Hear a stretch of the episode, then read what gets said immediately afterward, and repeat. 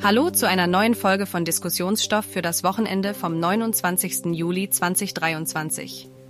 Diesmal wollen wir auf ein Thema blicken, das schon seit Monaten für Diskussionsstoff sorgt. Künstliche Intelligenz. Seitdem ChatGPT kostenlos verfügbar ist und jetzt auch Google mit der Konkurrenzsoftware BART an den Start gegangen ist, stellen wir uns immer mehr die Frage, wie wird künstliche Intelligenz unser Leben verändern? Und inwieweit bedroht uns diese Technologie mit selbstfahrenden Autos und KI gesteuerter Kriegssoftware, wenn eine Maschine plötzlich über Leben und Tod entscheiden kann? Na, wie hat Ihnen mein KI-Ersatz gefallen? Ich finde es schon verblüffend menschlich, also sehr beeindruckend. Ja, wenn wir hier das Thema künstliche Intelligenz im Diskussionsstoff-Podcast behandeln, dann aber so richtig. Und in welchen Berufsfeldern und wo wir noch im Alltag von KI profitieren können, das bespreche ich jetzt zum einen mit T-Online-Chefredakteur Florian Harms. Hallo liebe Lisa und an alle Hörerinnen und Hörer, ich bin echt hier. Das ist schon mal gut zu wissen. Und dem Leiter unserer Digitalredaktion bei T-Online, Jan Mölleken. Hallo und ich kann es bestätigen, Florian sitzt neben mir. Ja, das ist auch eine Sache, die müssen wir später nochmal ansprechen. Ähm, diese ganze Sache mit der Kenntlichmachung von KI ist auch ähm, ja, ein großes Thema. Aber fangen wir erstmal ein bisschen allgemeiner an. Wo gibt es denn schon überall künstliche Intelligenz, wo wir es vielleicht gar nicht so unbedingt merken oder wissen? Ich glaube, die Frage wäre eher, wo gibt es sie eigentlich nicht? Äh, wenn man jetzt mal sich auf Dinge, die mit Strom betrieben werden, äh, schaut sei es das Handy, seien es Autos, sei es Industrie. Äh, ich könnte jetzt fünf Minuten weiterzählen.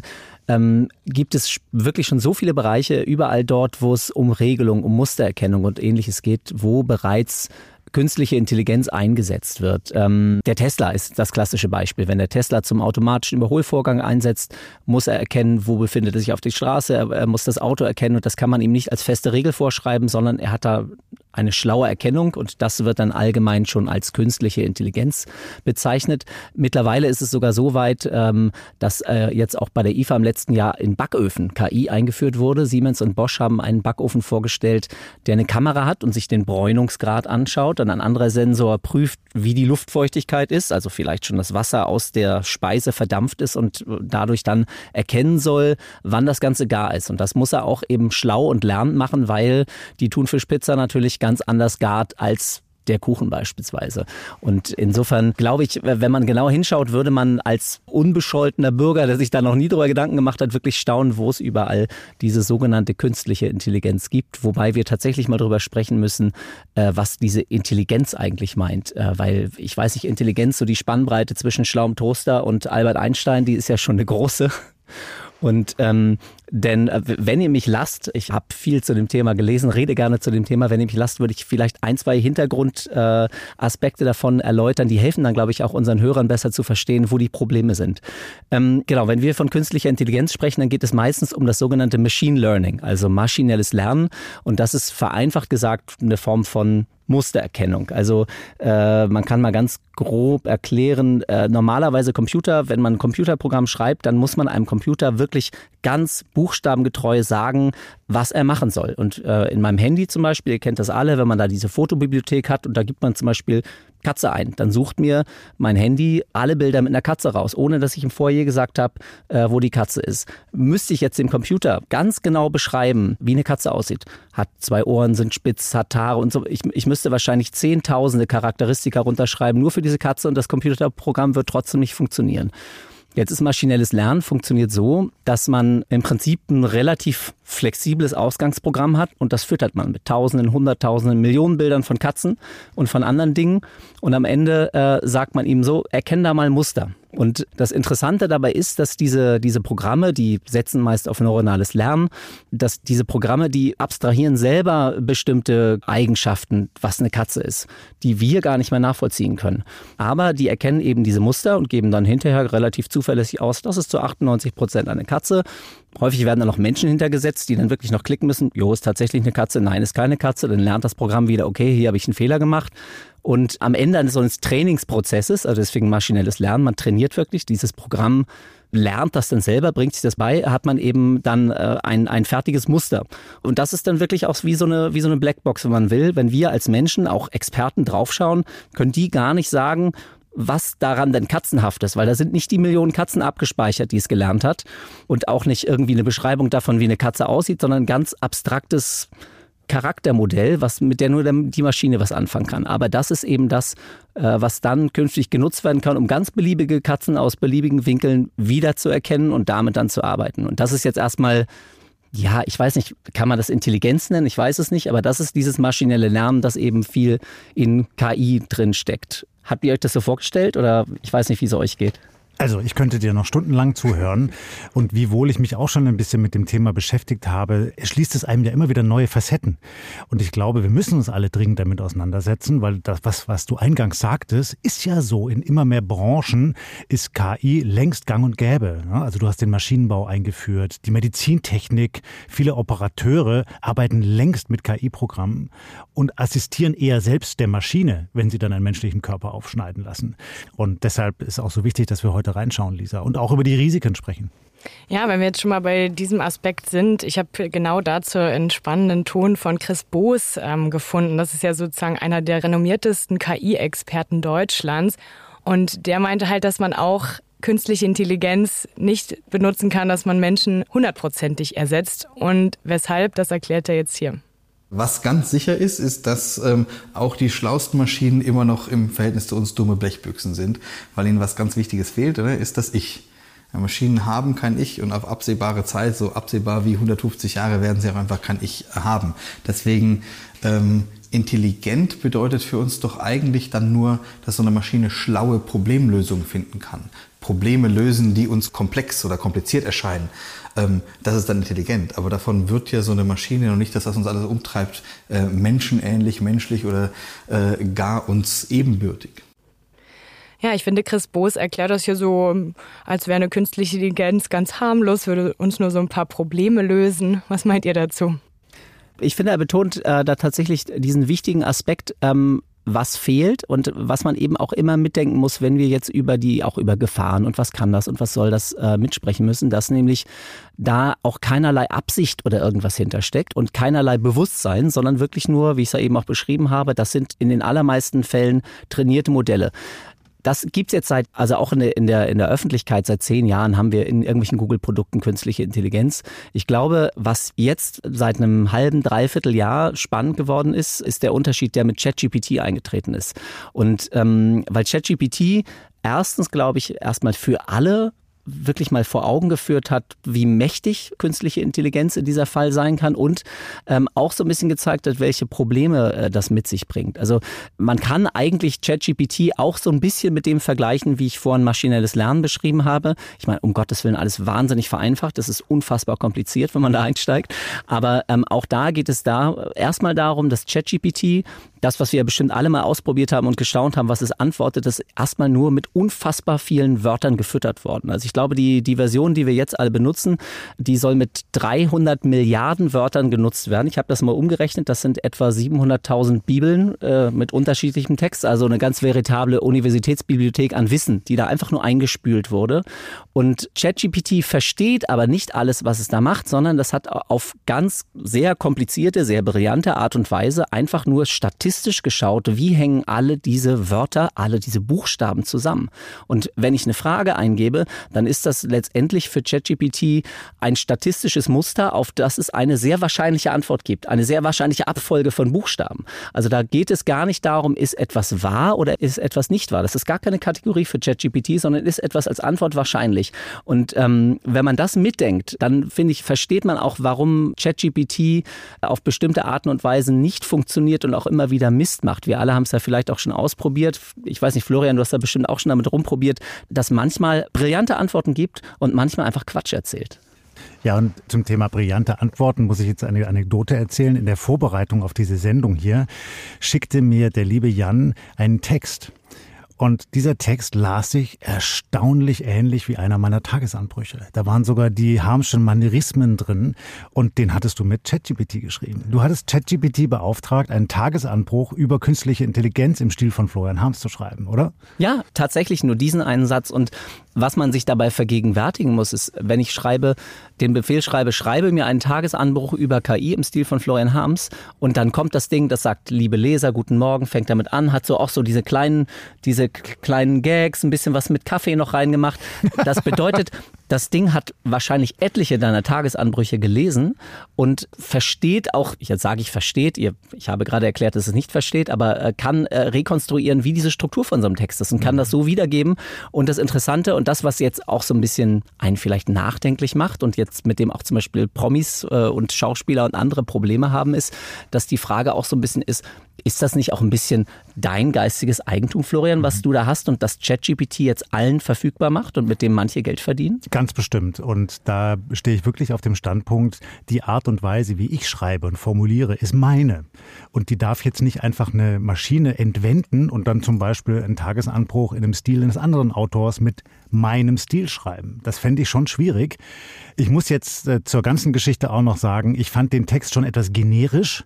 Also der war jetzt nicht so, wie ich ihn veröffentlichen würde, aber er war relativ nah dran schon und zumindest die Struktur ähnelte eben den Tagesanbrüchen. Und wenn ich jetzt mal nach vorne denke, ein, anderthalb Jahre in die Zukunft und dann noch mehr von meinen Texten da reingespült werden, weil die Maschine sie einfach verarbeitet und noch besser diese Wahrscheinlichkeiten berechnen kann, dann kommt sie vielleicht wirklich irgendwann so weit, dass sie eben einen Autor wie mich fast schon ersetzen kann. Und dann muss ich mir natürlich schon die Frage stellen, ich habe doch aber das Urheberrecht auf meinen Florian Harms-Stil. Den kann ich doch nicht einfach an eine Maschine abtreten. Und das kann man natürlich auch übertragen auf ganz andere Berufe. Wir sehen ja gerade den, den Streik in Hollywood, wo die Drehbuchautoren und viele Kreativschaffende in Streik getreten sind, weil sie eben nicht wollen, dass künftig Maschinen ihre Jobs machen.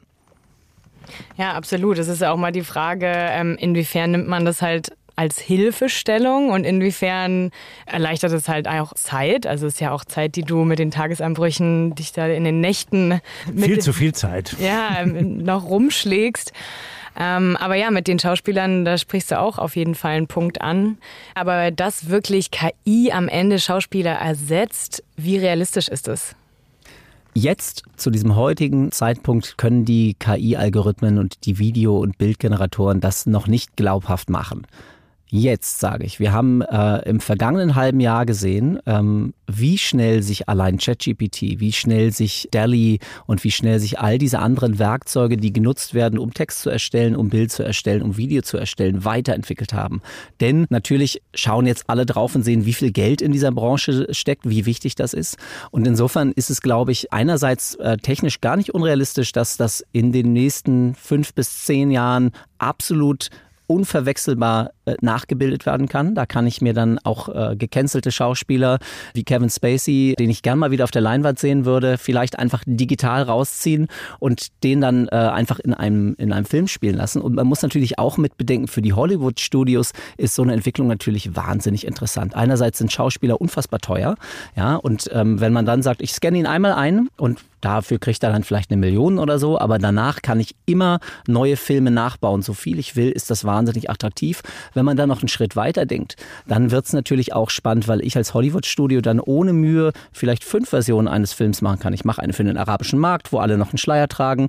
Äh, ich mache einen vielleicht äh, für den asiatischen Markt, wo ich die Schauspieler, die Hauptdarsteller durch asiatische Darsteller ersetze. Und das für relativ wenig Geld und dadurch natürlich viel besser verkaufbare Filme, Produkte entwickle und dass die Schauspieler da Angst haben, verstehe ich total und ich glaube, sie haben zu Recht Angst. Ich glaube auch und ich möchte noch zwei Erfahrungen anschließen, Jan, an das, was du geschildert hast. Zum einen war ich vor einiger Zeit, ist schon ein paar Jährchen her, auf der Digitalkonferenz in Austin, Texas, South by Southwest. Und da gab es einen kleinen Workshop. Und da zeigten uns Entwickler, Programmierer, aber auch Gestalter, wie sie mit Hilfe künstlicher Intelligenz und einer Hologrammtechnik David Bowie, mein großer Star, wieder auf Welttournee schicken. Der dann wirklich auf Bühnen tanzt. Ähnlich wie wir das in einem anderen Fall Tupac Shakur gesehen haben, da gab es dann auch schon mal, das kann man sich bei YouTube anschauen, eine Darstellung eines Menschen. Durch Lichtspiegelungen und ähnliches wirkt er wie ein Mann aus Fleisch und Blut. So, das war das eine. Und dann wirklich auch mit neuen Songs von der KI geschrieben. Ich da kurz dazwischen ja, bitte. Aber das ist sozusagen nur, wenn man sich das anguckt zu Hause, also jetzt nicht live auf der Bühne. Live auf der Bühne, du zahlst für ein Konzert und gehst dahin und auf der Bühne steht ein künstliches Wesen, erschaffen aus künstlicher Intelligenz und Hologrammtechnik. Also Aber man sieht nicht, dann trotzdem. Es wirkt ein bisschen schimmernd, aber es ist sehr nah dran an einem echten Erlebnis. Und du kannst dann natürlich durch Verdunkelung und manche visuelle Tricks kannst du das fast so machen, dass es real wirkt. Es ist wirklich bemerkenswert und ich glaube auch, das wird kommen. Dies, das andere Erlebnis habe ich im Frühjahr erlebt in New York. Da waren wir bei einem Startup, Vibbits heißt das. Die machen ähm, künstlich generierte Videos. Zum Beispiel so, dass man als Journalist, als Content Creator einfach eine Geschichte aufschreibt, zum Beispiel auf Word. Dann lädt man die hoch in die Maschine. Die Maschine baut zu diesem Text ein Video aus frei verfügbaren Bewegtbildformaten zeigt einem das Video und dann kann man sagen, hm, gefällt mir noch nicht, ich lade genau diese 30 Sekunden in der Mitte nochmal runter, schreibe die um, lade sie wieder hoch, dann wird das Video angepasst. Dann kann ich einzelne Akteure in diesem Video noch bestimmte Dinge in den Mund legen und man sieht nicht, dass sich das verändert hat, der Text. Ja, das macht nämlich die KI, berechnet das alles und am Ende kommt ein Video raus, da wäre jetzt die Wahrscheinlichkeit relativ groß, dass du, Lisa, nicht erkennen würdest, dass das Fake ist, beziehungsweise dass das eine künstliche Intelligenz ist. Und da sehe ich eben auch, wie Jan, die große Gefahr, dass wir alle uns irgendwann daran gewöhnen werden, solche Inhalte ganz selbstverständlich zu konsumieren und eben gar nicht mehr hinter den Vorhang zu schauen. Ist das überhaupt noch wahrhaftig? Viele Hörerinnen und Hörer haben wahrscheinlich diese Bilder gesehen, dass Donald Trump angeblich verhaftet wurde. Das war auch künstlich generiert vor einigen Monaten.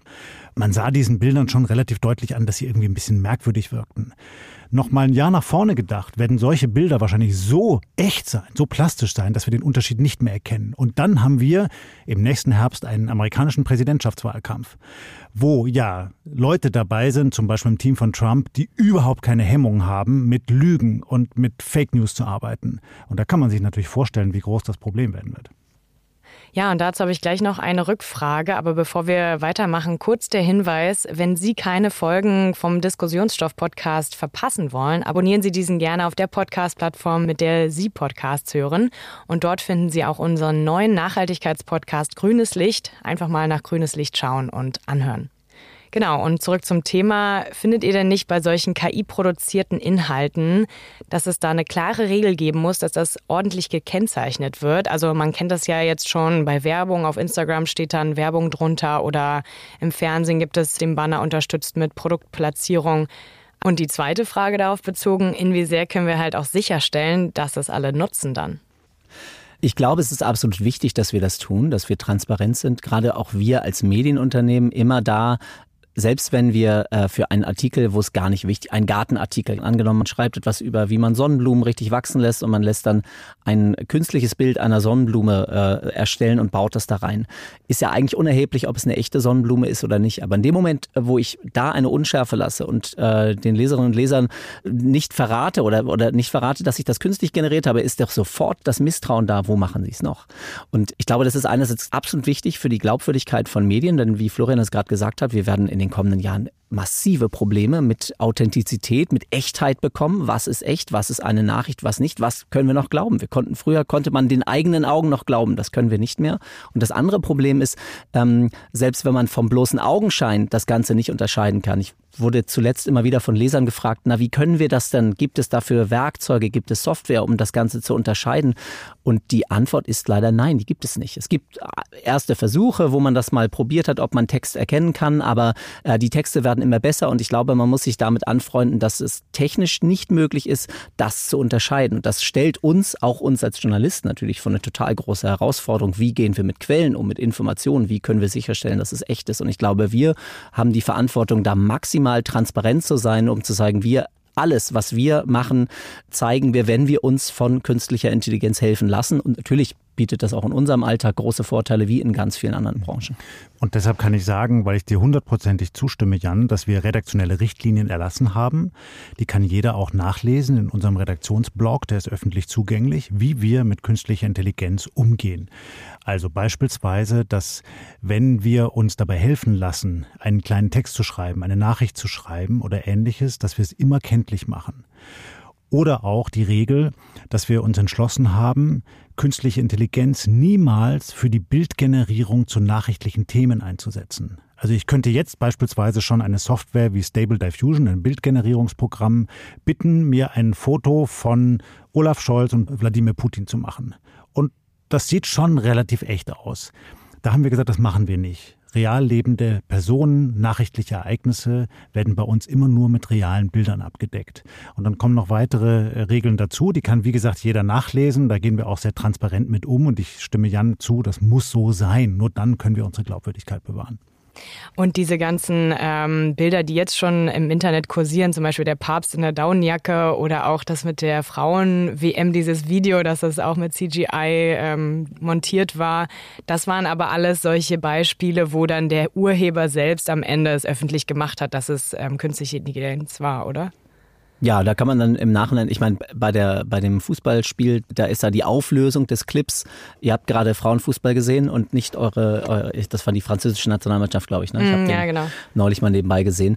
Äh, damit kann man natürlich so spielen und das ist dann auch ein Effekt, den man haben kann. Aber äh, im Zweifelsfall kannst du es bei anderen Bildern nicht wirklich beweisen, wenn niemand nach vorne tritt und sagt, ja, ich habe das erstellt.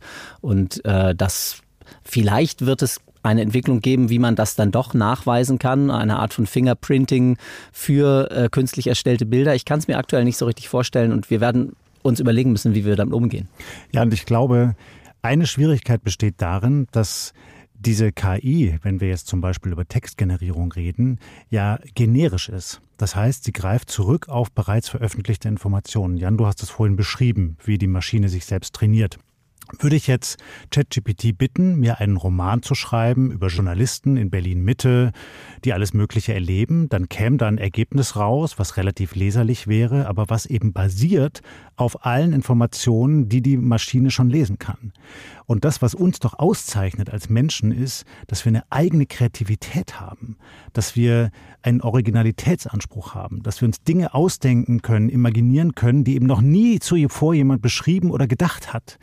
Und das ist so wichtig, dass wir uns das erhalten als Menschen und eben beispielsweise unsere Nachkommen, unsere Kinder sich nicht dran gewöhnen, dass sie nur noch reproduzierte Inhalte wahrnehmen, als das, womit sie sich so den lieben langen Tag beschäftigen, weil dann wird es irgendwann ganz schön langweilig in unserer Welt.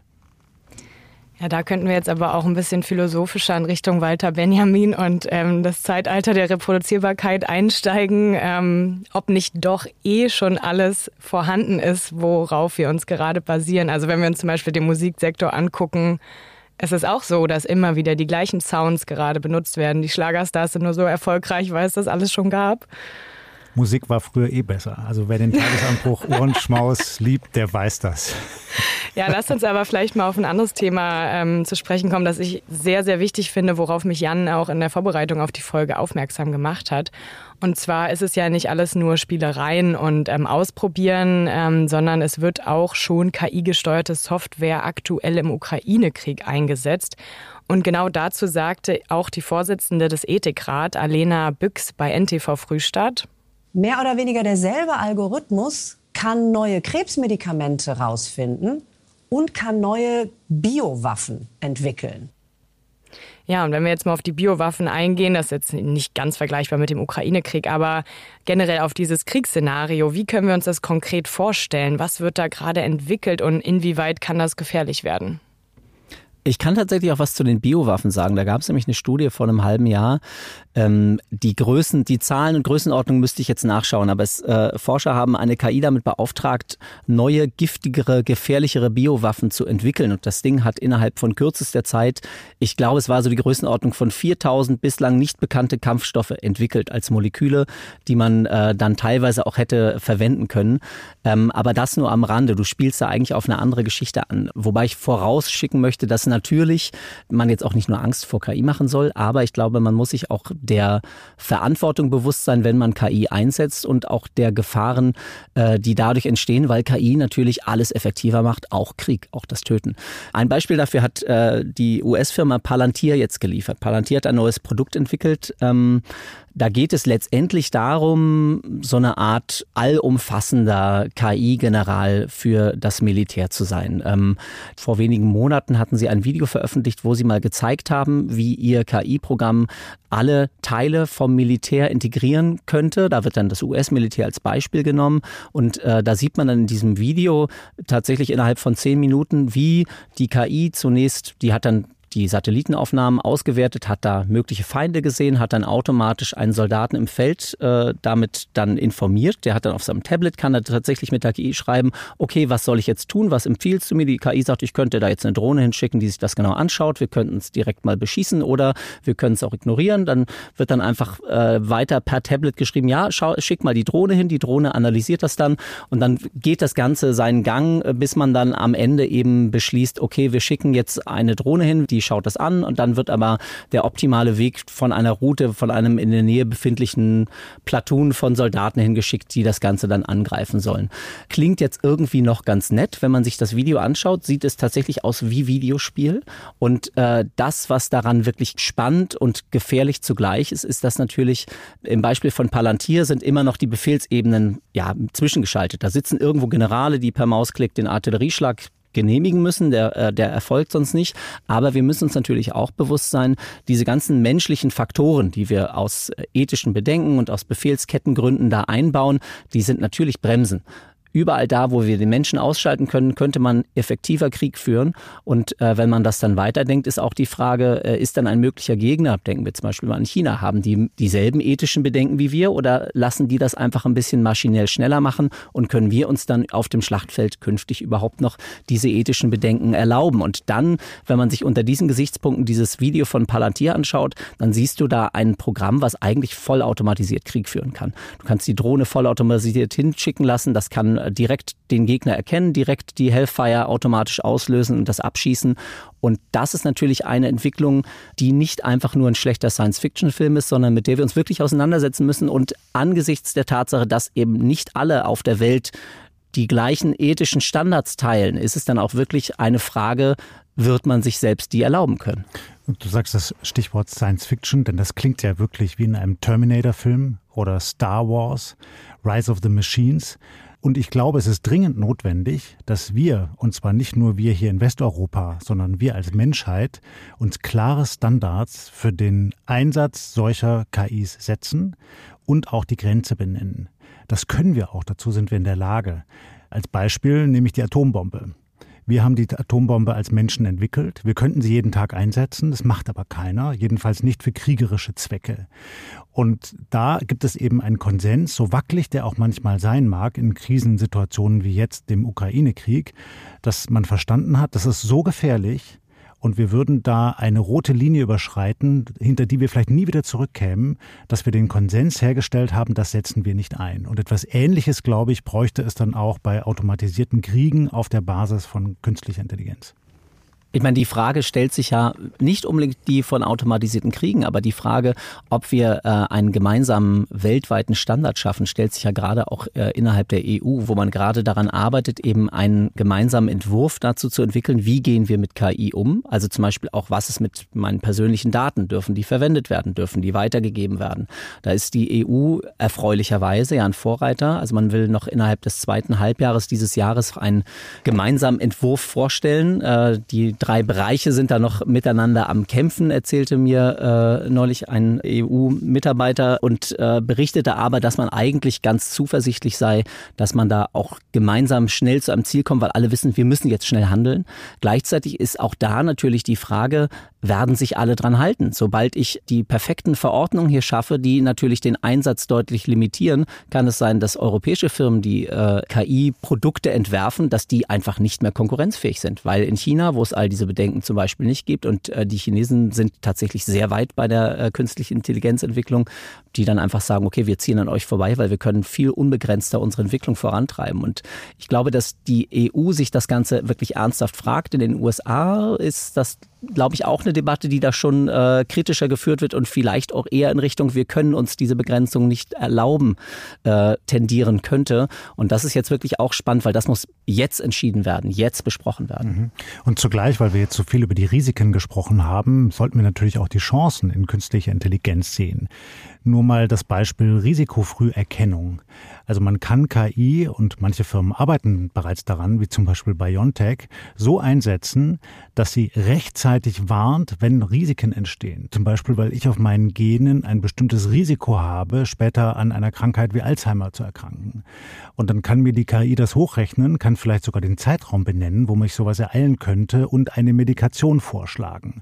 Oder ähm, Wetterphänomene, Dürren in Afrika, da wird KI zum Teil auch schon eingesetzt und warnt dann in drei Monaten könnte es auf Basis aller Daten hochgerechnet in diesem Gebiet zu einer schrecklichen Dürre kommen. Man muss jetzt vorsorgen, man muss die Menschen warnen. Ja, und auch bei dem Thema Berufe und ähm, wir werden alle ersetzt, das ist ja auch nicht so. Also die Schauspieler, die dann vielleicht ersetzt werden würden, da entstehen ja auch wieder neue Jobs in der KI, in der Entwicklung. Ja, das muss man auch immer sehen. Ich würde trotzdem noch mal kurz auf den einen Punkt ähm, Drohnen und ähm, Kriege eingehen, weil das halt gerade so aktuell ist. Darauf bezog auch die Vorsitzende des Ethikrats, Alena Büchs, die wir gerade schon gehört haben, ganz klar Stellung. Ich finde, autonome KI-Drohnen, die sollte man gar nicht entwickeln. Also man mhm. muss sich tatsächlich, das haben wir gesagt, weil ein und dieselbe Technologie Gutes und Böses kann, muss man sich das wirklich für jeden Sektor angucken. Ja, würdet ihr vielleicht da so mitgehen, ähm, KI-Drohnen gar nicht entwickeln? Also ich finde, man sollte überhaupt keine Waffen mehr entwickeln, ja? weil ich eigentlich in meinem Herzen Pazifist bin, aber ich tue mich ein bisschen schwer, wenn man jetzt sagt, eine deutsche Ethikbeauftragte setzt den Maßstab für alles, was weltweit passieren soll. Gut, das ist eine Meinungsäußerung, aber ich glaube, man muss es halt jeweils abwägen, denn so schrecklich Drohnen auch sein können, sie haben schon auch dazu beigetragen, dass diese furchtbaren Kriege in Teilen etwas weniger tödlich sind, als sie vielleicht mit anderen Waffen geführt werden. Und das heißt jetzt nicht, dass ich dafür bin, massenhaft Drohnen einzusetzen. Aber wenn man mal gesehen hat, wie beispielsweise die Amerikaner den Krieg gegen den Terror im Jahr 2003 geführt haben, mit massenhaft toten Zivilisten, die dabei zu Schaden gekommen sind und wie sich das verändert hat in den darauffolgenden Jahren, wie beispielsweise die Administration von Obama nicht mehr darauf gesetzt hat, in fremde Länder einzumarschieren oder große Feldzüge in Afghanistan zu führen, sondern gezielt Drohnen einzusetzen, um einzelne Terroristen zu töten, dann ist das schon eine Weiterentwicklung gewesen. Und nochmal, ich will das nicht alles legitimieren, aber ich will damit sagen, man muss da schon differenzieren. Man muss jeweils schauen, was ist der Vor-, was ist der Nachteil. Hm, ja, was differenzierter zu betrachten, ist auf jeden Fall immer ein guter Ratschlag. Und um jetzt zum Ende zu kommen, nochmal die Frage zum Abschluss und vielleicht auch einen Ausblick in die Zukunft. Worauf müssen wir uns denn jetzt noch einstellen? Ähm, sind unsere Jobs bedroht? Wie können wir hier in ein, zwei Jahren, können wir hier noch zusammensitzen? Also man bräuchte die Glaskugel, um das wirklich abschließend klären zu können. Und ich glaube, ähm, in der jüngeren Vergangenheit gab es schon öfter neue technologische Entwicklungen, wo dann die Unkenrufe laut wurden. Jetzt werden 100 Millionen von Jobs obsolet und alle werden in Armut gestürzt und es ist dann irgendwie nicht passiert. Und ich prognostiziere mal, dass es auch ähm, mit KI nicht plötzlich ganz schlimm wird, aber definitiv werden wahrscheinlich alle von uns äh, eine Veränderung äh, bemerken und zwar auch schon relativ zeitnah. Wenn man jetzt zum Beispiel mal schaut, das äh, im Weltwirtschaftsforum hat jetzt im, äh, im Juni bei seinem äh, Zukunft der Jobs Report 2023 mal aufgelistet, was die zehn am schnellsten wachsenden Jobs und die zehn am schnellsten verfallenden oder weniger wichtig werdenden Jobs werden. Und das klingt jetzt natürlich erstmal ein bisschen dystopisch, ein bisschen negativ. Da sind dann die, die Jobs, die schnell nach oben gehen werden. Äh, Machine Learning Spezialisten, Nachhaltigkeitsspezialisten, Business Intelligence Analysten. Also alles sehr hochqualifizierte Jobs, die in diesem Zusammenhang was zu tun haben. Und die Jobs, von denen es heißt, die werden wir am schnellsten nicht mehr brauchen. Das sind dann zum Beispiel äh, Bankangestellte, Postmitarbeiter, äh, Kassierer und so weiter. Das muss man, glaube ich, aber in den Kontext setzen, dass äh, natürlich einerseits man vielleicht den direkten Job des Postmitarbeiters, der die Briefmarke verkauft, ja, natürlich wird es den so nicht mehr geben, aber ähm, es, es wird sich weiter und anders entwickeln. Ähm, und womöglich können wir tatsächlich viele von den langweiligen Tätigkeiten, die keiner wirklich gerne macht, an die Maschine auslagern. Auch zum Beispiel bestimmte Callcenter-Jobs, da können bestimmte Anteile, das ist in diesem äh, Bericht auch analysiert, bestimmte Anteile können automatisiert werden, den Menschen abgenommen werden. Andere aber wiederum nicht, wo es äh, tatsächlich um das mit, dem, mit den Menschen in Beziehung treten im Mittelpunkt steht, was Maschinen wahrscheinlich so nicht so schnell machen können. Aber das blöde Abfragen, wo wohnen sie, wie ist ihre Telefonnummer und so weiter, das kann eine Computerstimme machen, wie Sie am Eingang gehört haben. Und ich glaube, es wird Veränderungen in allen Bereichen geben und sicherlich werden, äh, werden Jobs anders werden. Manche Jobs werden weniger werden und verschwinden, aber wir werden nicht alle in Armut äh, und Sack und Asche gehen müssen, weil die Maschinen uns alles wegnehmen. Vielleicht kann man versöhnlich als Fazit sagen, dass permanente Veränderungsbereitschaft eigentlich das ist, was man bei jedem Beruf heutzutage voraussetzen muss.